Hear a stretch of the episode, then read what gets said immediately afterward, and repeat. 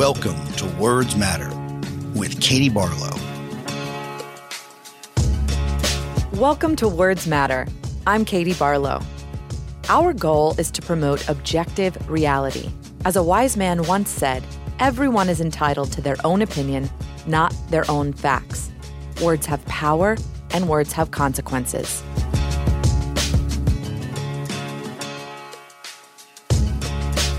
Our guest today is an award winning author and renowned historian. Professor Harvey Kaye, a celebrated expert on both Thomas Paine and Franklin Delano Roosevelt, has written 10 books, including Thomas Paine and the Promise of America, The Fight for the Four Freedoms, What Made FDR and the Greatest Generation Truly Great, Why Do Ruling Classes Fear History, and Other Questions, Take Hold of Our History, Make America Radical Again, and his latest, FDR on Democracy, the greatest writings and speeches of President Franklin Delano Roosevelt. Professor Kaye, welcome back to Words Matter. Thank you. I've been looking forward to this a lot. We have been too. Last week, we covered the first part of your book, FDR on Democracy. And today, we're thrilled to have you back for part two.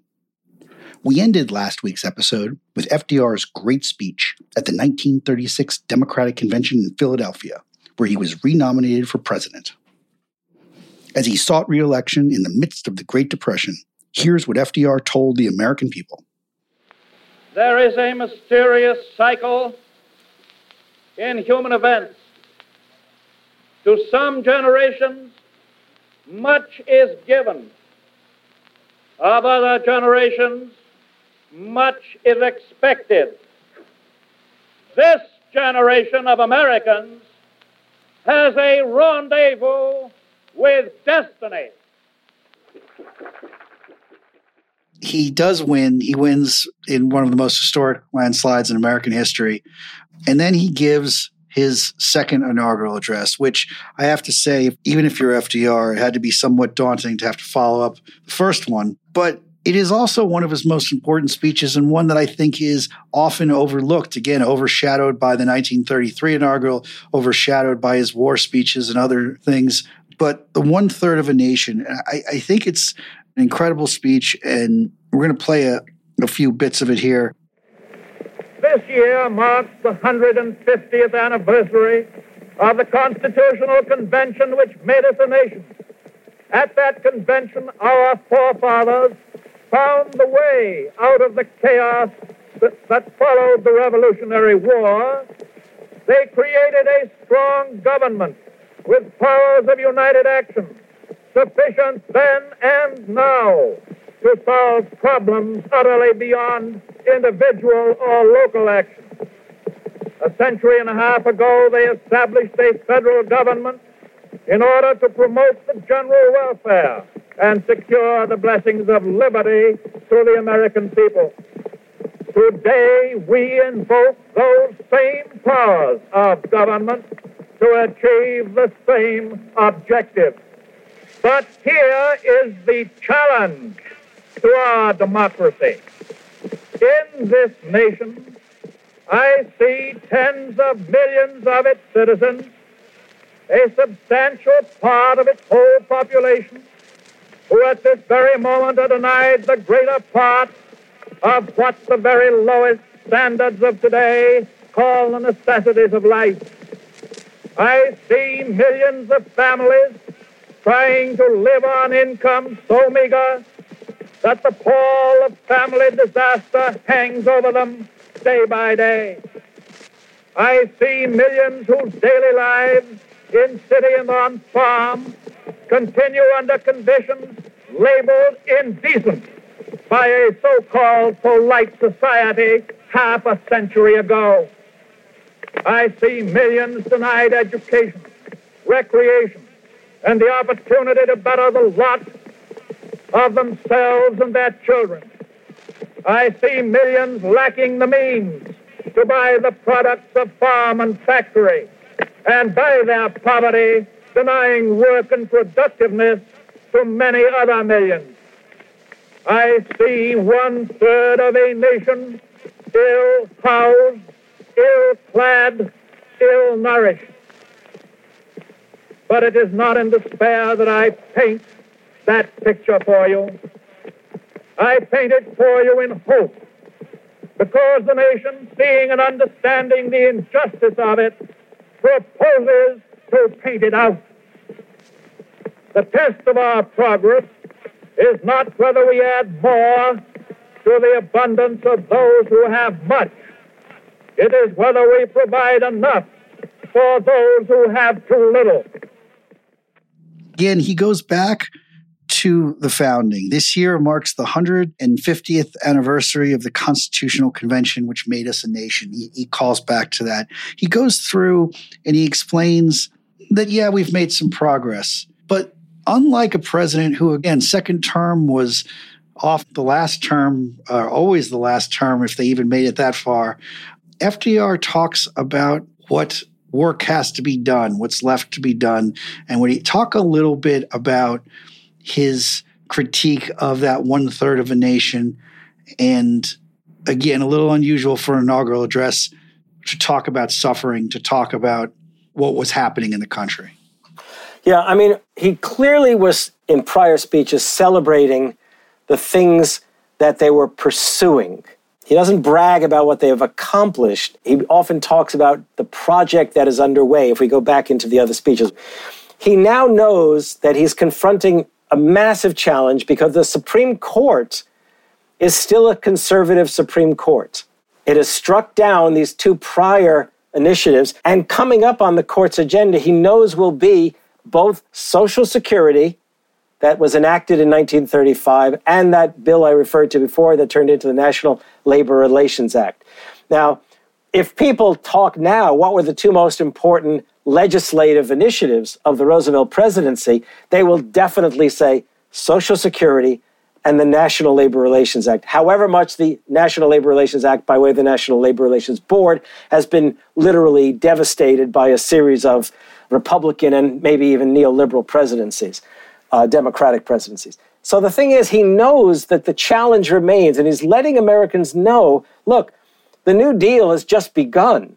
One third of the nation is still suffering, enduring poverty and destitution, or at least they're barely holding on because perhaps they're involved in one of these initiatives, like young men of the CCC, where basically the monies were being sent back to their families. He knew what was going on, and hundreds of thousands of young people are still on the road. Okay, so the fear is that as new legislation emerges, not to mention what happens when the court talks about Social Security and the National Labor Relations Act, he is already laying the groundwork for popular support for the possibility of addressing the conservatism of the Supreme Court. And also, he's trying to, if you like, rally the Democrats themselves to take up the kinds of initiatives he has in mind, including what will later be the Fair Labor Standards Act. And that, by the way, may well have been, given its later turning to it by, by administrations, the third most important legislative initiative of the New Deal years. Because it's, it's set in law. There already had been efforts to do it, but now sets into law the concept of a minimum wage set by the federal government and its coverage for American workers. So, I mean, this is a, a critical speech. It doesn't, you're right, it doesn't get the same attention. But what you quoted in terms of the title about one third of a nation, that is often quoted. In fact, it's often quoted as a reference to the entire crisis of the Depression years. The one line also that really stuck out to show FDR's view of the world and view of capitalism and democracy. The test of our progress is not whether we add more to the abundance of those who have much. It is whether we provide enough for those who have too little. One of those FDR lines that is so encapsulates what the New Deal was about, but one that's not often cited by historians. I want to call your attention to the campaign address in Cleveland, Ohio in 1940, a speech that nobody pays attention to. I'd like us to connect that speech to how he speaks then in 1937. Because in 37, what he's talking about is the fact in 1937, as you said, this is one third of a nation. It's still the concern for the American people. For he doesn't want the forgotten man to be forgotten again in 1937. Now, in 1940, in a campaign address, so now we've moved ahead almost four years, and I titled this speech We are characters in this living book of democracy, but we are also its author. He goes back again to the idea of the American citizen together with fellow citizens as the agents of American history, as the makers of American history. This generation of Americans is living in a tremendous moment of history. The surge of events abroad has made some few doubters among us ask Is this the end of a story that has been told? Is the book of democracy now to be closed and placed away on the dusty shelves of time?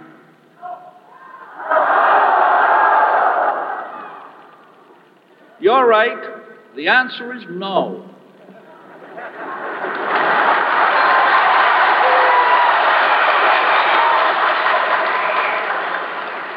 My answer also is this all we have known of the glories of democracy, its freedom, its efficiency as a mode of living, its ability to meet the aspirations of the common man, all of these are merely an introduction to the greater story of a more glorious future.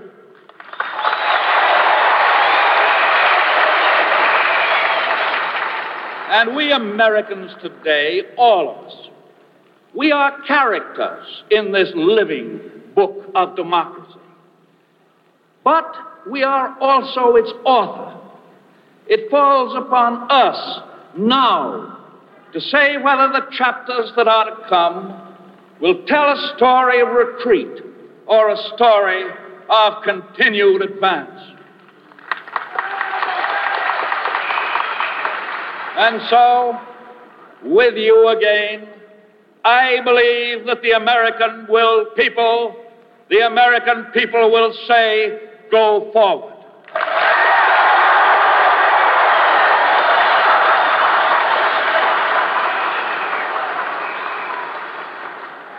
So, I think that it is the destiny of this American generation to point the road to the future for all the world to see.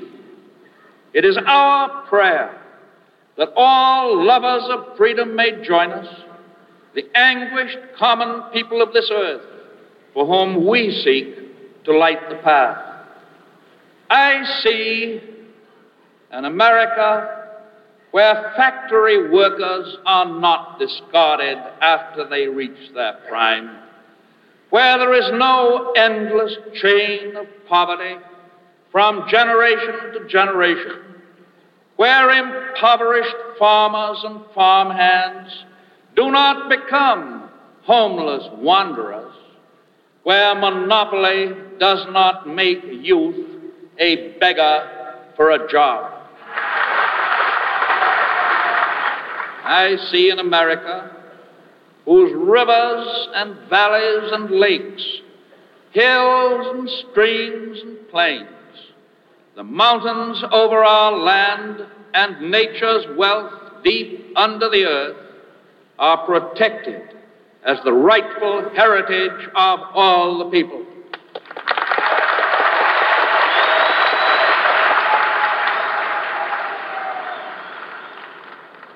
I see in America where small business really has a chance to flourish and grow. I see in America a great cultural and educational opportunity for all its people. I see in America where the income from the land shall be implemented and protected by a government determined to guarantee to those who grow it a fair share of the national income.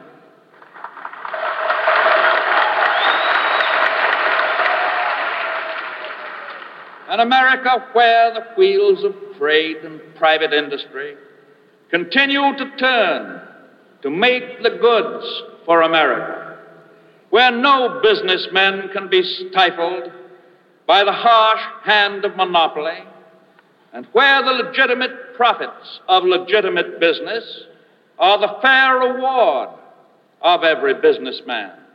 Every businessman, big and little, in all the nation, I see in America with peace in the ranks of labor.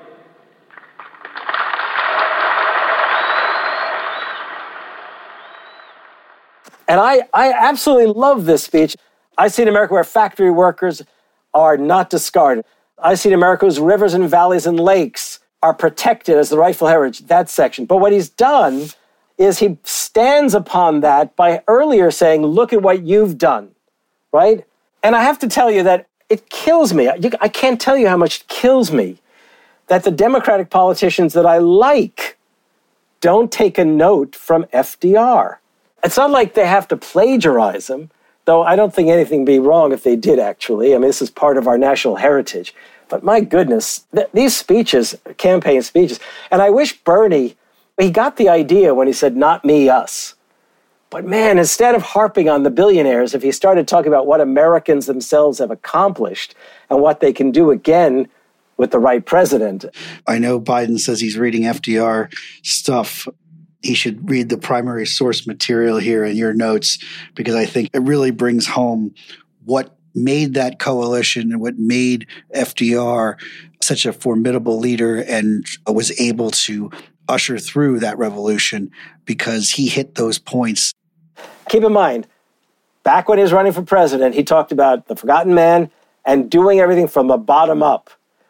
And he hasn't forgotten now. He's already talked about the imperative of not giving up the New Deal in 1936 37. The, the battle is, is to be fought not only in material terms, but also for the very life of democracy. And here, it's like another moment where, knowing what's going on in the world, he is basically saying to them, think about the powers you possess and what you have done. In other words, what you might yet do. The next thing I want to talk about, and like I said, we could do this all, all day or all week. But the next place I want to go is I want to talk about two speeches at the same time because they were given in fairly short order. That's not to suggest that they, in of them themselves, were not uniquely important, but I think that it is fine to discuss them. And the first being, of course, his fireside chat we must be the great arsenal of democracy. And then followed up by a speech you have written an entire book about the four freedoms. And so, talk a little bit about those two.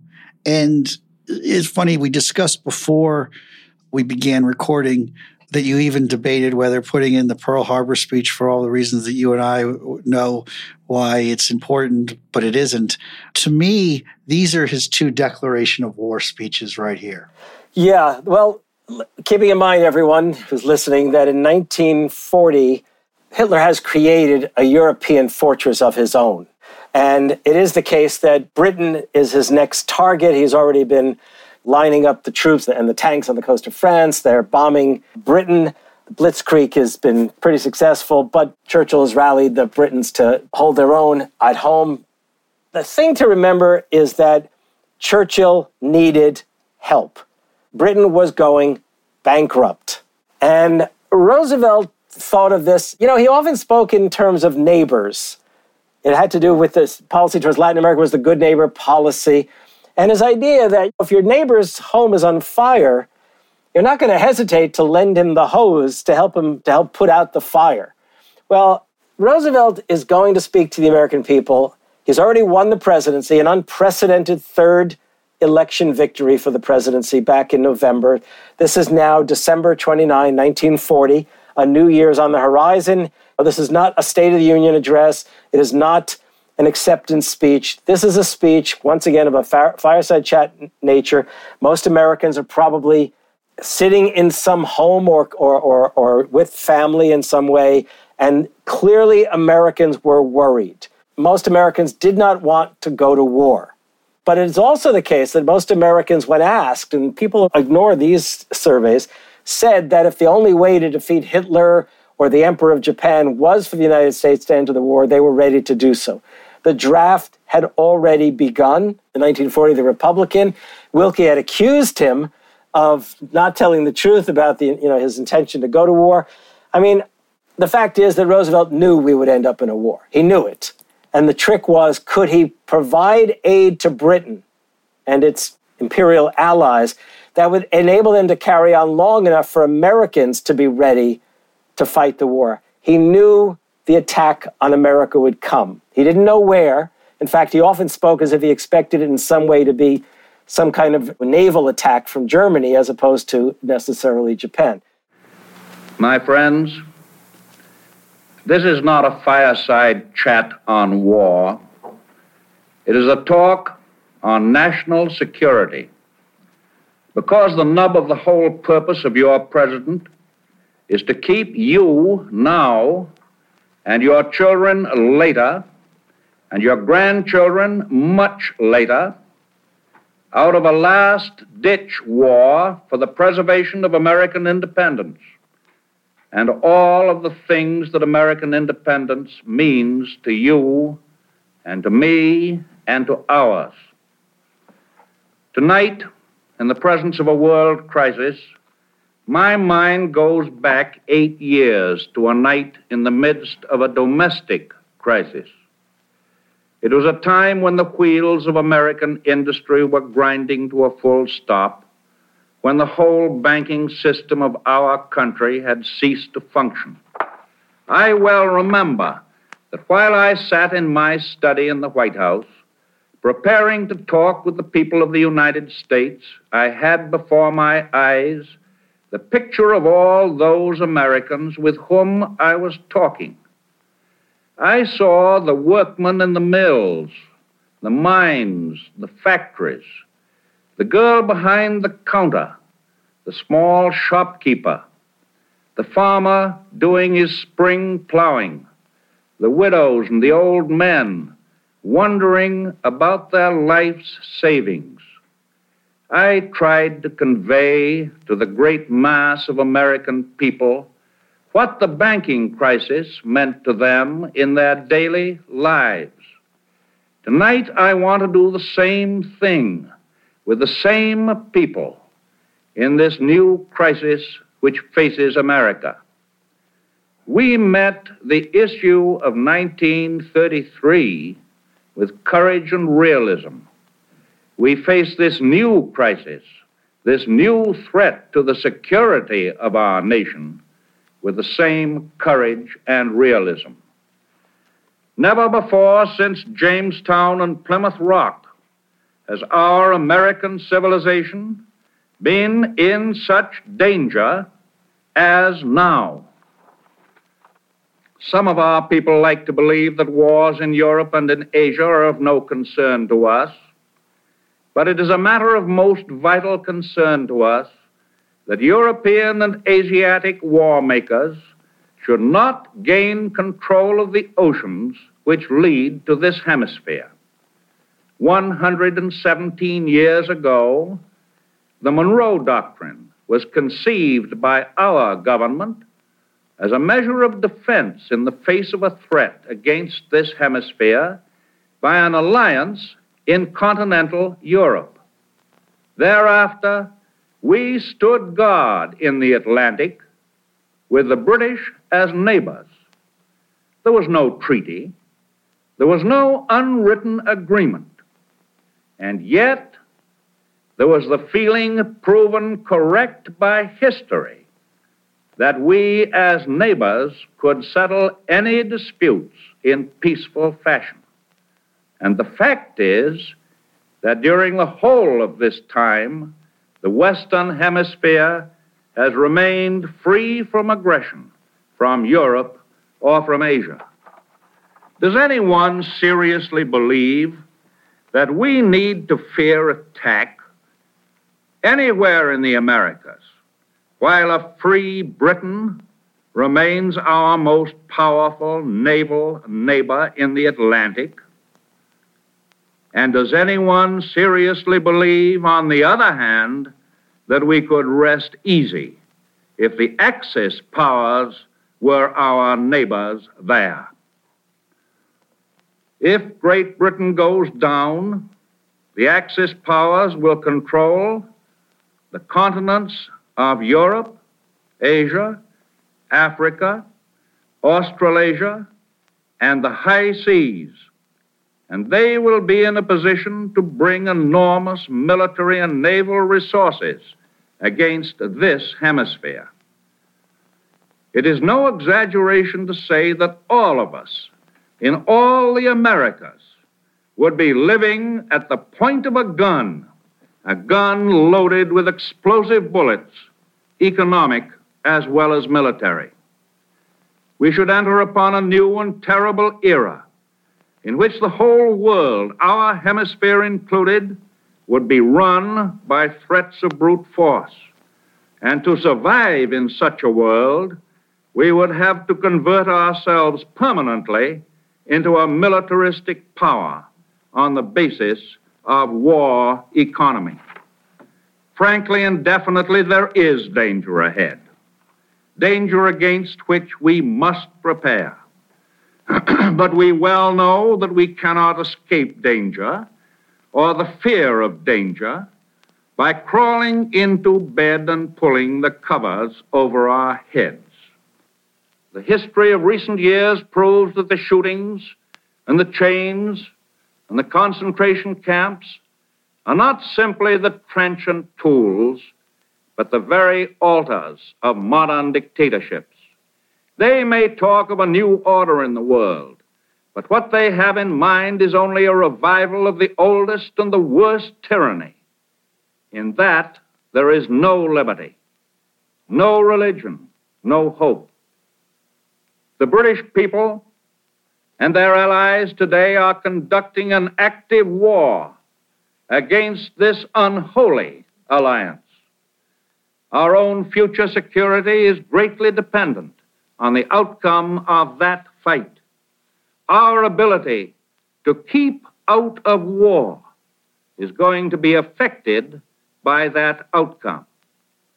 Thinking in terms of today and tomorrow, I make the direct statement to the American people that there is far less chance of the United States getting into war if we do all we can now to support the nations defending themselves against attack by the Axis than if we acquiesce in their defeat, submit tamely to an Axis victory, and wait our turn to be the object of attack in another war later on. If we are to be completely honest with ourselves, we must admit that there is risk in any course we may take. But I deeply believe that the great majority of our people agree that the course that I advocate involves the least risk now and the greatest hope for world peace in the future. The people of Europe who are defending themselves do not ask us to do their fighting.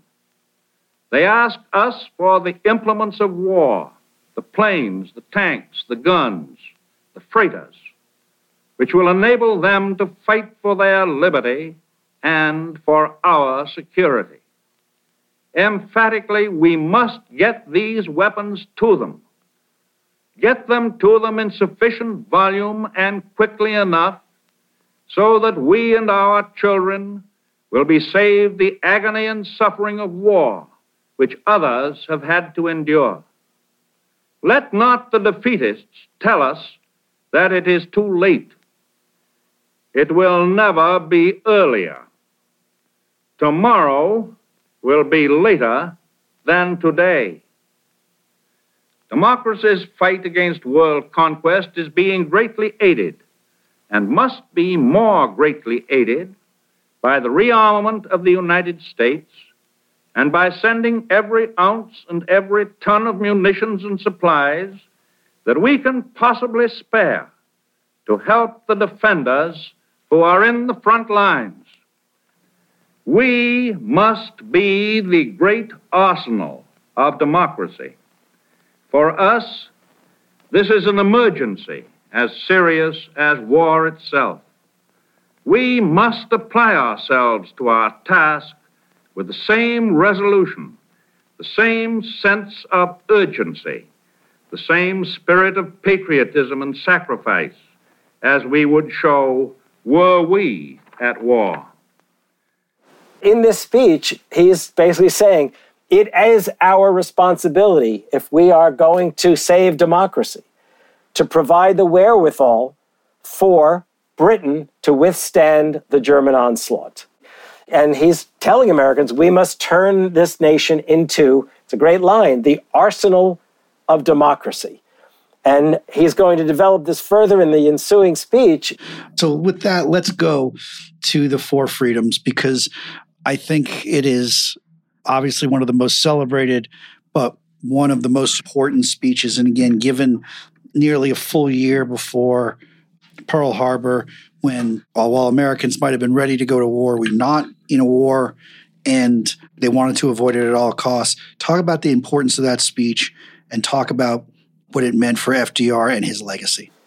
Okay, well, the first thing is that, let me say that as much as I absolutely love that 1936 acceptance speech, and I just simply celebrate the, what will be the 1944 State of the Union address, this in many ways is the moment where FDR, who was committed in 1932, in a speech we didn't refer to, to the idea of an economic declaration of, of, rights for Americans. He wanted to return to the idea of the declaration and create a new declaration of economic rights for Americans. This is really fundamental to his entire presidency. Here he is, January 6, 1941, that afternoon, and he is going to go before Congress and the nation and he is going to pick up the note that began in the Arsenal of Democracy speech. This is actually the speech where he calls Americans to the war. Even if he's not saying, you will be fighting soon, he is making it very clear in Americans' minds that this is the call to war, if you like, the call to arms. And he opens up, and again, he always talks about American history. And he talks about the foolishness, basically, of believing we're going to somehow build, like the ancient Chinese, build walls that will keep out the enemy.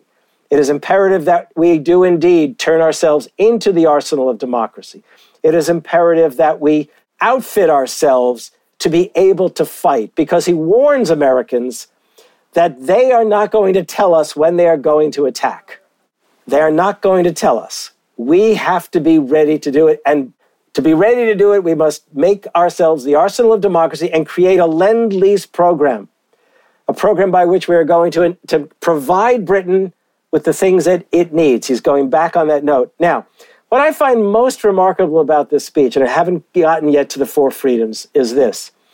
He knows full well that Americans are probably thinking to themselves, well, if we're going to go on a war footing, what happens to the New Deal? What happens to all of the things we've been seeking to secure. Keep in mind, most Americans wanted national health care, and they saw Social Security as the first step in that direction. They wanted economic security for their families, they wanted peace.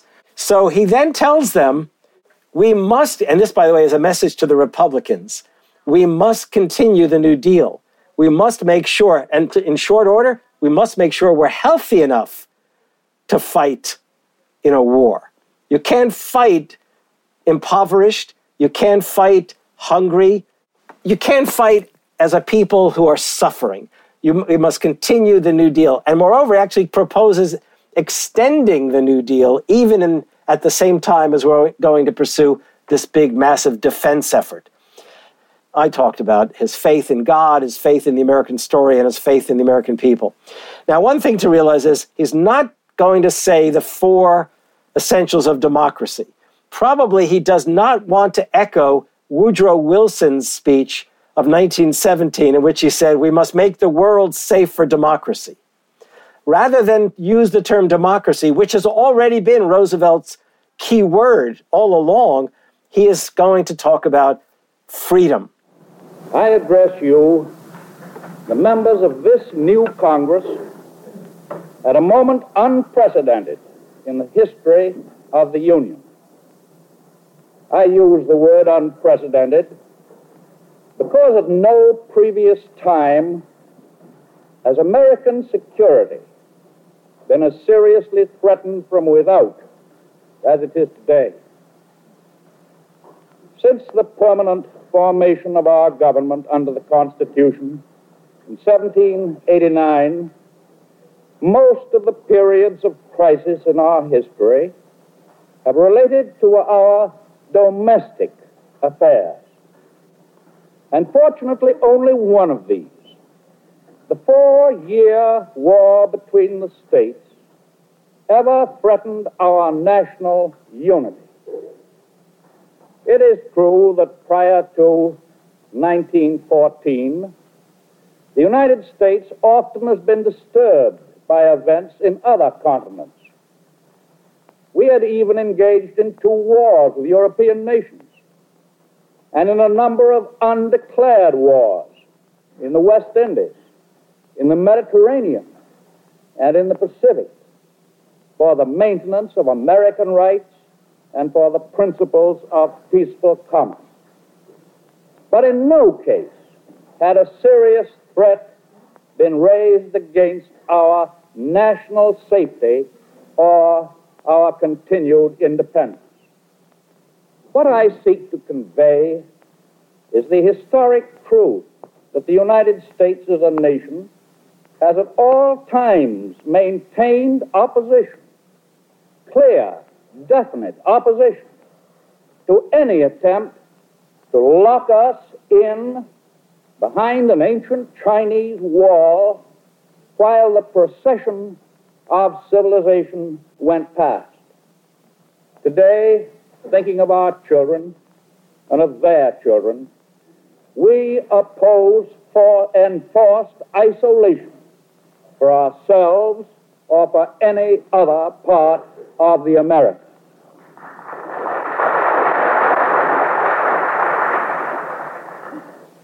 There is much loose talk of our immunity from immediate and direct invasion from across the seas. Obviously, as long as the British Navy retains its power, no such danger exists. Even if there were no British Navy, it is not probable that any enemy would be stupid enough to attack us by landing troops in the United States from across thousands of miles of ocean until it had acquired strategic bases from which to operate. But we learn much from the lessons of the past years in Europe. As long as the aggressor nations maintain the offensive, they, not we, will choose the time and the place and the method of their attack. And that is why the future of all the American republics is today in serious danger. That is why this annual message to the Congress is unique in our history. That is why every member of the executive branch of the government and every member of the Congress face great responsibility, great accountability. The need of the moment is that our actions and our policy should be devoted primarily, almost exclusively, to meeting this foreign peril. For all our domestic problems are now a part of the great emergency. Just as our national policy in internal affairs has been based upon a decent respect for the rights and the dignity of all of our fellow men within our gates, so our national policy in foreign affairs has been based on a decent respect for the rights and the dignity of all nations, large and small. And the justice of morality must and will win in the end.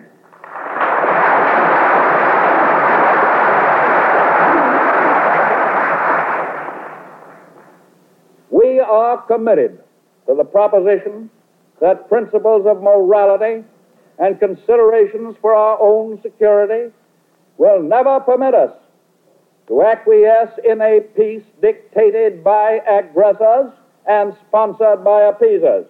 We know that enduring peace cannot be bought at the cost of other people's freedom.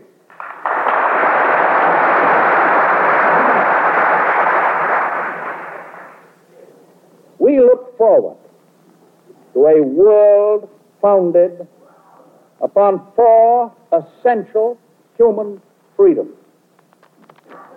The first is freedom of speech and expression everywhere in the world.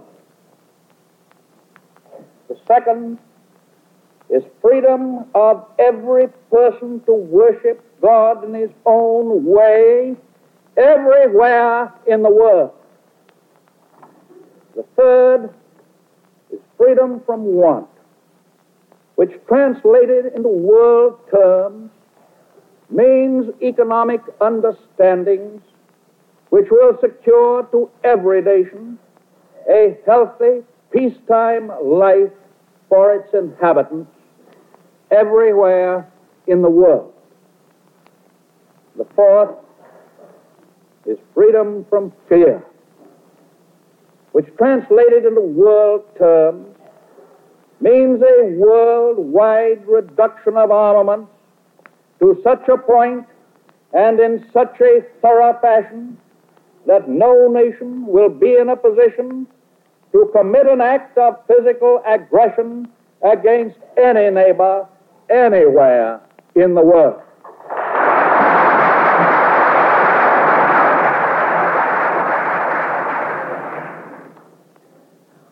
That is no vision of a distant millennium.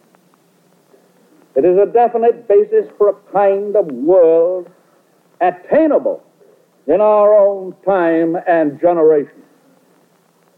Since the beginning of our American history, we have been engaged in change in a perpetual, peaceful revolution, a revolution which goes on steadily, quietly, adjusting itself to changing conditions without the concentration camp or the quicklime in the ditch. The world order which we seek is the cooperation of free countries working together in a friendly, civilized society. This nation has placed its destiny in the hands and heads and hearts of its millions of free men and women, and its faith in freedom under the guidance of God. Freedom means the supremacy of human rights everywhere. Our support goes to those who struggle to gain those rights and keep them. Our strength is our unity of purpose to that high concept there can be no end save victory.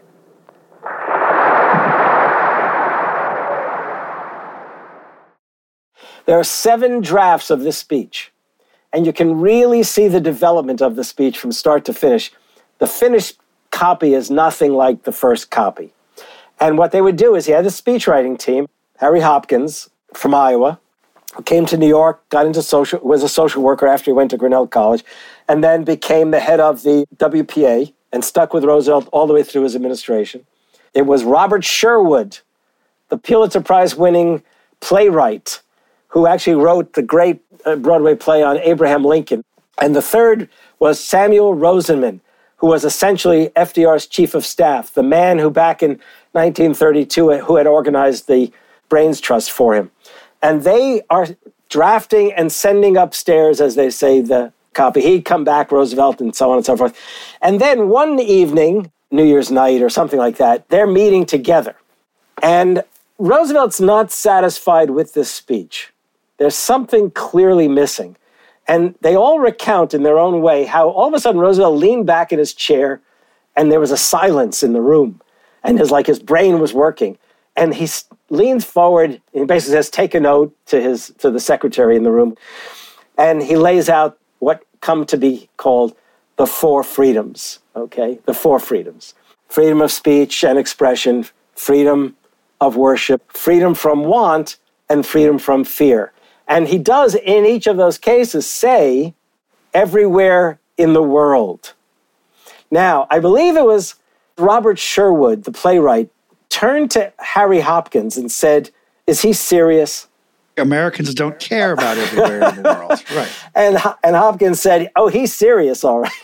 Now, afterwards, it got good reviews. A lot of historians say that the four freedoms themselves, that Americans didn't take them seriously. And I, I think that's bullshit. I think that's bullshit. And my proof of that is look, when Americans were asked to name the four freedoms, they couldn't name them coherently. But if Americans were ever asked to name the four freedoms of the First Amendment to the US Constitution, they couldn't do that either. Those are the kinds of things that become a part of what C. Wright Mills and others have called second nature. They become part of what it means to be an American.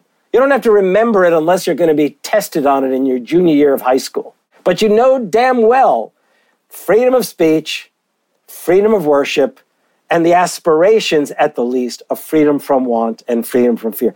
Lincoln knew it, Thomas Paine knew it, they all knew it, and they projected it in their words and in their actions. But more importantly, in the wake of that speech, major organizations, the Junior League, the Women's Organization, they actually approached Eleanor Roosevelt to find out what could they do. A. Philip Randolph heard that speech and began to envision what was called the March on Washington movement to bring thousands. Eventually, he, he would tell Roosevelt he, he could bring 100,000 African Americans to D.C. to demand the desegregation of the defense industries. The organization that would later become the Americans for Democratic Action, in their early days, heard that speech and decided to launch a series of schools. Labor unions themselves began to discuss this in terms of what could they do for the defense industries. Eventually, it's that people grabbed hold of the idea. Now, I will tell you this most Americans were not envisioning creating those four freedoms around the world. They knew it. Surveys later showed that they had in mind realizing those four freedoms in the United States. The more important thing here is that when they heard Roosevelt saying these words, they heard a promise that beyond the war, we will come to realize not just the first two, but freedom from want and freedom from fear. Now, if you're Jewish, you're living in New York or Boston or, or any of the major cities at that time, or smaller towns around the nation, you hear that as a promise that the thugs of the right wing groups mobilized by the likes of Father Coughlin will not be allowed to attack the elderly and children on the streets of New York and Boston. If you heard that, if you were African American in the deep south or up north in the ghettos, you heard that as a promise that white supremacists would not have their way. Over and over again, people heard that. Religious leaders, priests, ministers, priests aside from Father Coughlin's type, priests, ministers, and rabbis began to build it into their sermons playwrights and others began to build it into their works. It became part of the air and the atmosphere you breathe. They became the understanding of what the struggle would be about. So it's an incredible speech. And moreover, in Britain, people heard it. Churchill loved it. If you actually Google Four Freedoms, if you can narrow your search to Britain or Canada, you'll see how significant it was overseas. Partisans fighting in Europe heard the speech by way of the various clandestine radios. I mean, it mattered to people. And Roosevelt took it, he believed in it. Later, it would become fundamental to the creation of the Universal Declaration of Human Rights. It was fundamental to the creation of the United Nations. In fact, Roosevelt himself, when, he, when eventually we would go into the war as part of the Allied nations, he didn't always talk about Allied nations. He talked about capital U, capital N, United Nations, with the understanding that the four freedoms would be at the heart of that endeavor. So it's really, I mean, it's a critical speech. And I will tell you that my original plan was to write a book about the Second Bill of Rights speech, and I don't need to explain why I didn't go there. But the Four Freedoms, I realized, was the speech. It's the high point of the Roosevelt administration. And that move from the New Deal to what Elizabeth Borgwardt, in her book, a New Deal for the world recognized as this pivot of America's role in the world if we pursue the better angels of our nature, as Lincoln would have put it. Well, I'm glad you went through that because it is an incredibly important speech. And like I said, we, are going to put up, we're going to list all of your books in our show notes, but it is just, like you said, the pinnacle of Roosevelt's ideals. And again, that, that backbone for the United Nations, the backbone for the Universal Declaration of Human Rights, which Eleanor, of course, shepherded through a decade later. I want to end on two speeches, one that he gave, the other that he didn't. The first one is the right to vote must be open to our citizens, irrespective of race, color, or creed. It was a radio address in October of 1944. My fellow Americans, I'm speaking to you tonight from the White House. I'm speaking particularly on behalf of those Americans who, regardless of party, I hope you remember that, very much hope that there will be recorded a large registration and a large vote this fall. The continuing health and vigor of our democratic system depends upon the public spirit and devotion of its citizens, which find expression in the ballot box. Every man and every woman in this nation, regardless of party, who have the right to register and to vote, and the opportunity to register and to vote have also the sacred obligation to register and to vote. For the free and secret ballot is the real keystone of our American constitutional system. This is primarily because when the American people want a change of government, even when they merely want new faces, they can raise the old electioneering battle cry of throw the rascals out. It is true that there are many undemocratic defects in voting laws in the various states. Almost 48 different kinds of defects. And some of these produce injustices which prevent a full and free expression of a public opinion. The right to vote must be open to our citizens irrespective of race and color or creed, without tax or artificial restriction of any kind.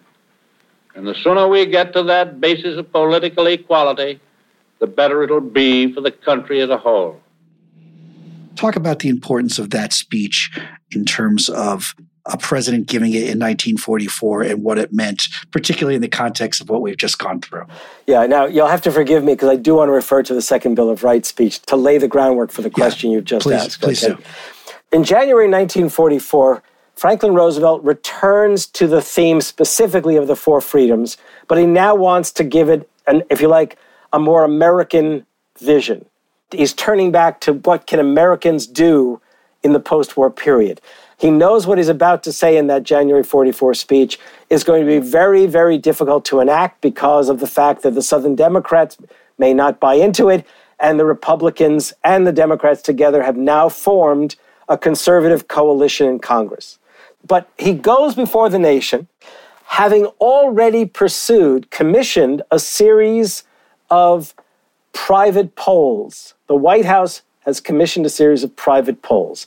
He has asked Americans in 1943 a series of questions about what they want to accomplish after the war is over.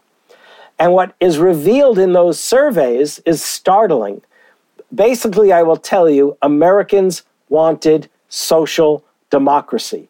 And the best example I can give you, and this is the proof of the pudding, is 84% of Americans in 1943 said they wanted guaranteed health care, national health care. And I could go on and on about education and other areas.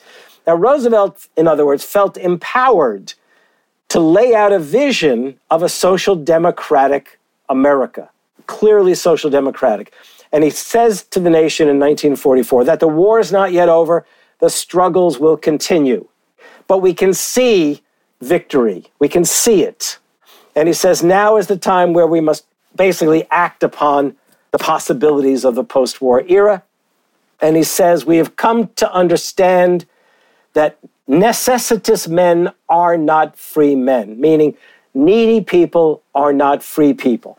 And he says, We've also come to appreciate the imperative of certain, of, if you like, the word enacting might not be the case, but enacting certain fundamental rights. This is that return that he began to do or pursue in 1932 in the Commonwealth Club speech, where he lays out the idea of an economic declaration of rights. He's returning to the declaration and now in you might say the, the first bill of rights so roosevelt says we are now going to consider the creation we already need recognize the need for a second bill of rights an economic bill of rights and he lays them out he then says because i brought this up before afterward he says he warns Americans. He believes we've already accepted a second Bill of Rights, and now the task is to, if you like, enact it or build it into the nation's very foundations. And he lays them out. This nation, in the past two years, has become an active partner in the world's greatest war against human slavery. We have joined with like minded people in order to defend ourselves in a world that has been gravely threatened with gangster rule. But I do not think that any of us Americans can be content with mere survival.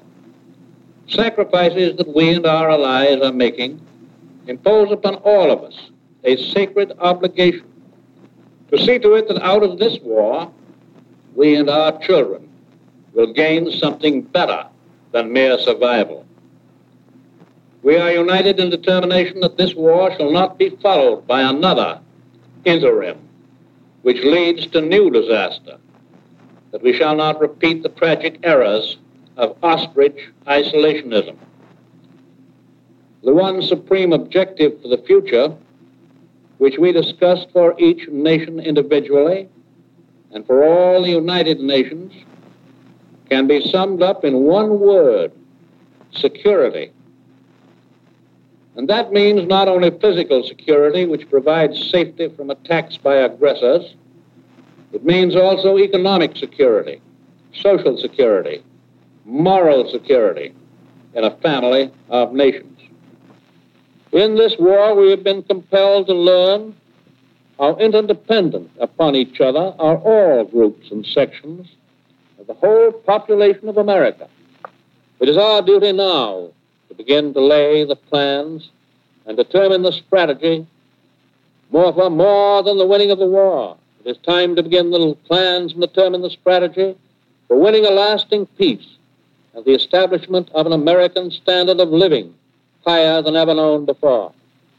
This republic had its beginning and grew to its present strength under the protection of certain inalienable political rights, among them the right of free speech, free press, free worship, trial by jury, freedom from unreasonable searches and seizures. They were our rights to life and liberty. We have come to a clearer realization of the fact, however, that true individual freedom cannot exist without economic security and independence. Necessitous men are not free men. People who are hungry, People who are out of a job are the stuff of which dictatorships are made. In our day, these economic truths have become accepted as self evident. We have accepted, so to speak, a second Bill of Rights, under which a new basis of security and prosperity can be established for all, regardless of station or race or creed. Among these are the right to a useful and remunerative job in the industries, or shops, or farms, or mines of the nation. The right to earn enough to provide adequate food and clothing and recreation. The right of farmers to raise and sell their products at a return which will give them and their families a decent living. The right of every businessman, large and small, to trade in an atmosphere of freedom from unfair competition and domination by monopolies at home or abroad, the right of every family to a decent home, the right to adequate medical care, and the opportunity to achieve and enjoy good health, the right to adequate protection from the economic fears of old age and sickness and accident and unemployment. Finally, the right to a good education. All of these rights spell security. And after this war is won, we must be prepared to move forward in the implementation of these rights, the new goals of human happiness and well being. America's own rightful place in the world depends in large part upon how fully these and similar rights have been carried into practice for all our citizens. For unless there is security here at home, there cannot be lasting peace in the world. One of the great American industrialists of our day, a man who has rendered yeoman service to his country in this crisis, recently emphasized the grave dangers of rightist reaction in this nation. All clear thinking businessmen share that concern. Indeed, if such reaction should develop, if history were to repeat itself, and we were to return to the so called normalcy of the 1920s, then it is certain that even though we shall have conquered our enemies on the battlefields abroad, we shall have yielded to the spirit of fascism here at home. Let that be a warning to anybody who wants the normalcy of the 1990s or the 2000s. No, there is no normalcy to go back to. You got to go forward in enhancing democracy. Nobody refers to that. There's the second time, actually, of many times, but this is the second blunt time where he really is blunt about it. He's warning of fascism. Doesn't mean the Klan alone, KKK. He doesn't mean the sort of closet Nazis of the day who have gone underground in light of the war effort. What he's thinking of, and this is something Henry Wallace himself was speaking quite often about, his vice president, is that the degree to which the corporate bosses might resort to fascist tendencies and fascist ideas. Now, you raised the question of that other speech the right to vote must be open to our citizens. This is another speech that people tend to ignore when they say, well, Roosevelt he wasn't concerned about the question of the right to vote of African Americans. Undeniably, Roosevelt did not pursue certain kinds of racial justice causes. The military in World War II was a segregated military. In 1942, he allowed California businessmen and conservatives to lead him to issue an executive order that interned Japanese Americans from the West Coast to camps in the far West and the Midwest. He tried, but he did not go far enough in lifting the in trying to lift the immigration quotas. But though I will tell you, Congress did not want to eh, lift the immigration quotas to let refugees in. Even Robert Wagner, the senator from New York, it was a German American. He was an immigrant kid. He couldn't get his fellow senators to lift the quotas enough. Nevertheless, here we are in 44, and he knows the civil rights movement is active. He knows the civil rights movement is growing. The NAACP has grown. A. Philip Randolph, though they did not march on Washington because Roosevelt had signed the order desegregating the defense industries, he held on to that movement and was constantly challenging Roosevelt to do more. And in this speech, Roosevelt is essentially saying the time has come to bring an end to denying the right to vote. He's reaching out in part to try to make sure African Americans turn out to vote for him. He's also trying to reach into those corners of the South where poorer whites actually could vote despite literacy and requirements and, and, poll taxes. But it's also the case he's, te- he's essentially telling Americans there's no going back. We must go forward in building the democratic America. And by the way, I mean, Truman himself, for all of his failings, will do what he can to put that very much on the agenda when he, he himself creates a commission, a civil rights commission. Thank you for going through that. And speaking of going forward, you've been very generous with your time. I want to end this episode with the speech he didn't give, the speech that was to be delivered the day after he passed. Talk about why you included it, talk about what it says, and talk about what Roosevelt's a little window into his mind of what the future looked like as we were on the precipice defeating Germany and where we were. Well, the first thing about it is that this, I mean, he knew his health was poor. Did he actually know he was going to be passing away uh, when he did? We don't know. But he knew how poor his health was. His doctors basically had kept quiet the question of his health.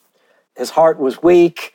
There are those who think he might even have had some kind of cancer. I mean, it was, it was not the same Roosevelt in this fourth, the beginnings of his fourth term that he had been. Although he had, he had really created a, a remarkable set of speeches during 1944, but in 45 he was a very weakened man.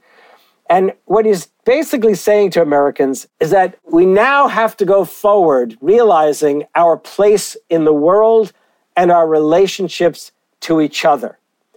He doesn't often invoke God as strongly and directly as he does in this speech. So this goes back to that faith in God and his it's not the he doesn't believe that God has guaranteed anything, but he does believe that God has challenged humanity. And Americans, given the war, he dies on April 12th. And this is a speech he was due to deliver on, on April 13th. He's sort of projecting Americans as world leaders. He talks about Jefferson in this speech. He spent most of the time during the war talking about Lincoln, the war president. Jefferson was the president he spoke of before he won the presidency and early on in his presidency, because he's thinking of Jefferson who wrote the Declaration, Jefferson, who presented America to the world. He makes more of Jefferson than Jefferson himself may deserve. But he is talking about America's place in the world and Americans as part of humanity, and that we are not alone. There are things that we must do and things we must address. He's really, in many ways, going back to that 1926 speech to the teenagers at the Milton Academy when he was a younger man a somewhat weakened man because he had already suffered polio. But what he's doing here is he's talking to Americans about possibilities and responsibilities. Yeah, and he closes as as you know, I mean there is no recording of this because he passed away. Well, there is no recording of it by FDR, but we did find a reading of it by Franklin Roosevelt Jr. at the FDR Library. So let's listen to a little of the last speech that FDR ever wrote. The work, my friends, is peace, more than an end of this war. An end to the beginning of all wars. Yes, an end forever to this impractical, unrealistic settlement of the differences between governments by the mass killing of peoples. Today, as we move against the terrible scourge of war, as we go forward toward the greatest contribution that any generation of human beings can make in this world, the contribution of lasting peace, I ask you to keep up your faith.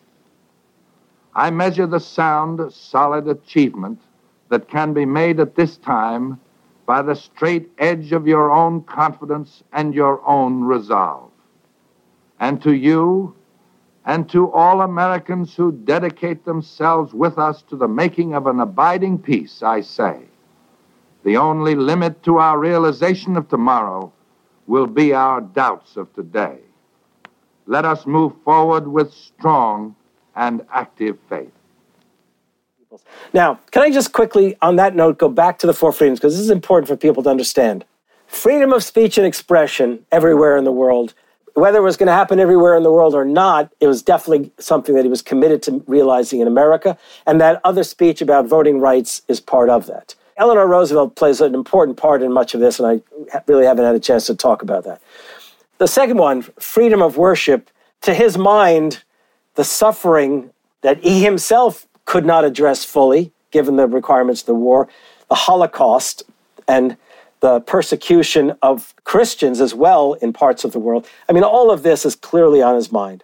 Freedom from want, the way he presented it in the speech is freedom of want, so as creating economic relations among nations so that no nation would suffer destitution, that nations would be in a position to enhance the lives of its citizens.